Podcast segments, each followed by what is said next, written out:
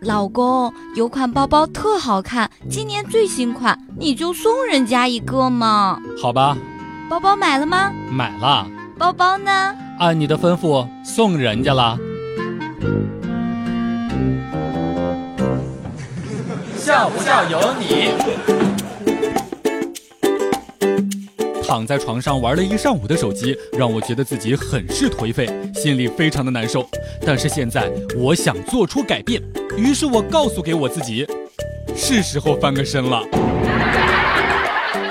你们的压岁钱都是家人发给你们的吗？难道只有我爸爸是把攒了好久的硬币往地上一扔，让我们家里面几个小孩过去抢的吗？笑不笑由你。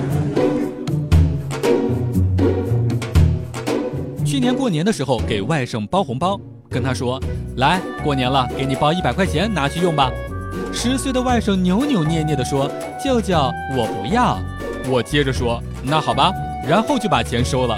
外甥居然指着我说：“年轻人，你不按套路出牌呀！”刚下车，我妈妈打电话过来说，我姐已经到家了，一家人就等我了。我更是归心似箭，旅途的疲惫一扫而空。进门之后，刚放下行李，我就热泪盈眶。我妈递给我了围裙和抹布，说：“家里面呀，你胳膊最长，就等你回来擦窗户玻璃了。”